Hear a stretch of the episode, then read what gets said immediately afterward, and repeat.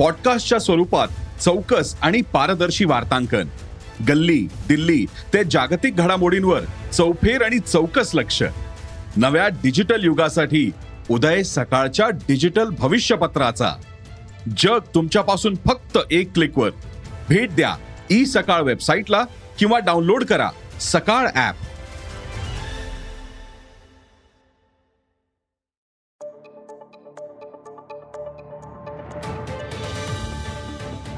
नमस्कार माझं नाव सुमित मोगले.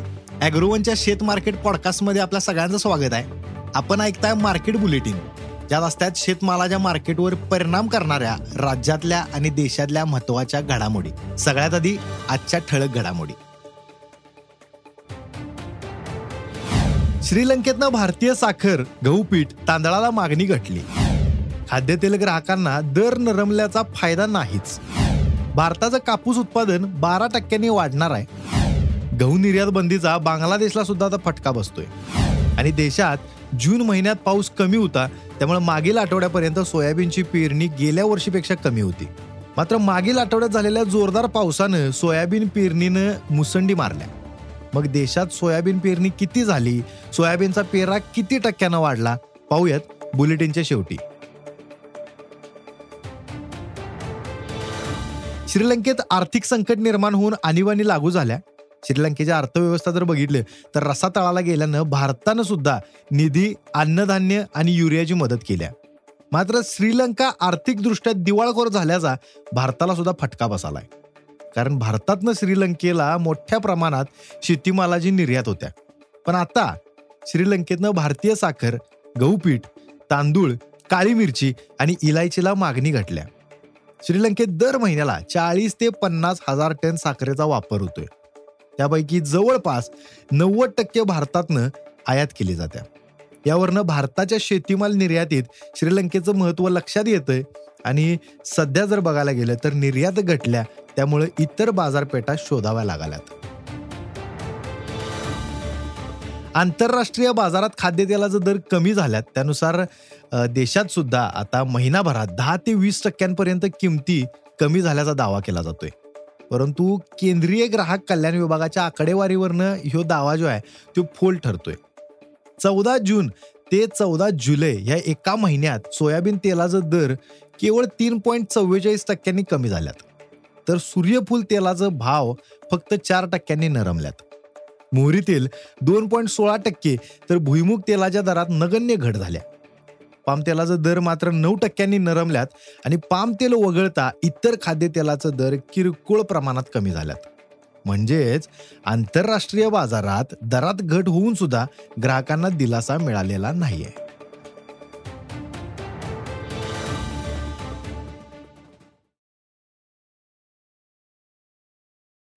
गेल्या हंगामात कापसाचा दर विक्रमी पातळीवर पोहोचलं होतं. त्यामुळे दोन हजार बावीस तेवीसमध्ये कापूस लागवड आणि उत्पादन वाढीचा अंदाज होता. युएसडीएनं सुद्धा जागतिक कापूस उत्पादन तीन पॉईंट तीन टक्क्यांनी वाढून एकशे त्रेपन्न पॉईंट सात दशलक्ष गाठींचा अंदाज दिलाय. एक कापूस गाठ एकशे सत्तर किलो जास्त्या. भारतात मात्र बारा टक्क्यांनी वा उत्पादन वाढून पस्तीस पॉईंट दोन दशलक्ष गाठींवर पोहोचलंय असा अंदाज वर्तवलाय. तर अमेरिकेत चालू हंगामात शेतकऱ्यांना ब्याण्णव सेंट प्रति पाऊंड दर मिळालाय. तो पुढील हंगामात पंच्याण्णव सेंट पर्यंत राहील असं अंदाज युएसडीएनं म्हटलंय. मात्र कापूस उत्पादन वाढीचा अंदाज आल्यानंतर बाजारात कापसाचा दर मात्र नरमल्यात. इंटरनॅशनल कॉटन एक्सचेंजवर कापसाचा दर गेल्या दहा महिन्यातल्या निच्चांकी पातळीवर पोहोचलाय.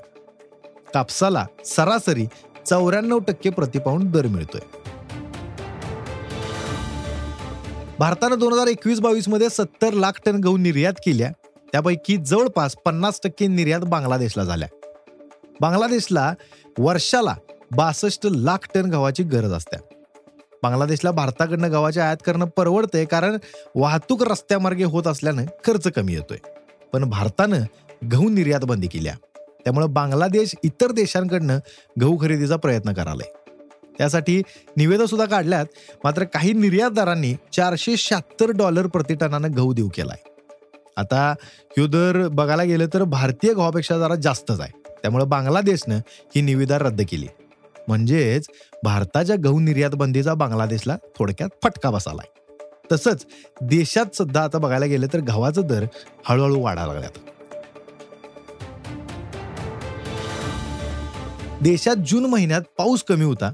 त्यामुळे सोयाबीनसह तेलबिया पिकांची लागवड रखडत सुरू होती. अगदी मागच्या शुक्रवारपर्यंत देशात सोयाबीनची लागवड गेल्या वर्षीपेक्षा जवळपास अठ्ठावीस टक्क्यांनी कमी होती. मात्र मागील आठवडाभरात देशात सगळीकडे पाऊस झालाय. पेरणीयोग्य पाऊस झाल्यामुळं शेतकऱ्यांनी लागवडी उरकल्यात. चौदा जुलैपर्यंत तेलबिया पिकांचा पेरा मागील वर्षाच्या तुलनेत साडेसात टक्क्यांनी अधिक झालाय. आतापर्यंत देशात जर बघायला गेलं तर एकशे चौतीस लाख हेक्टरवर तेलबिया लागवड झाल्या.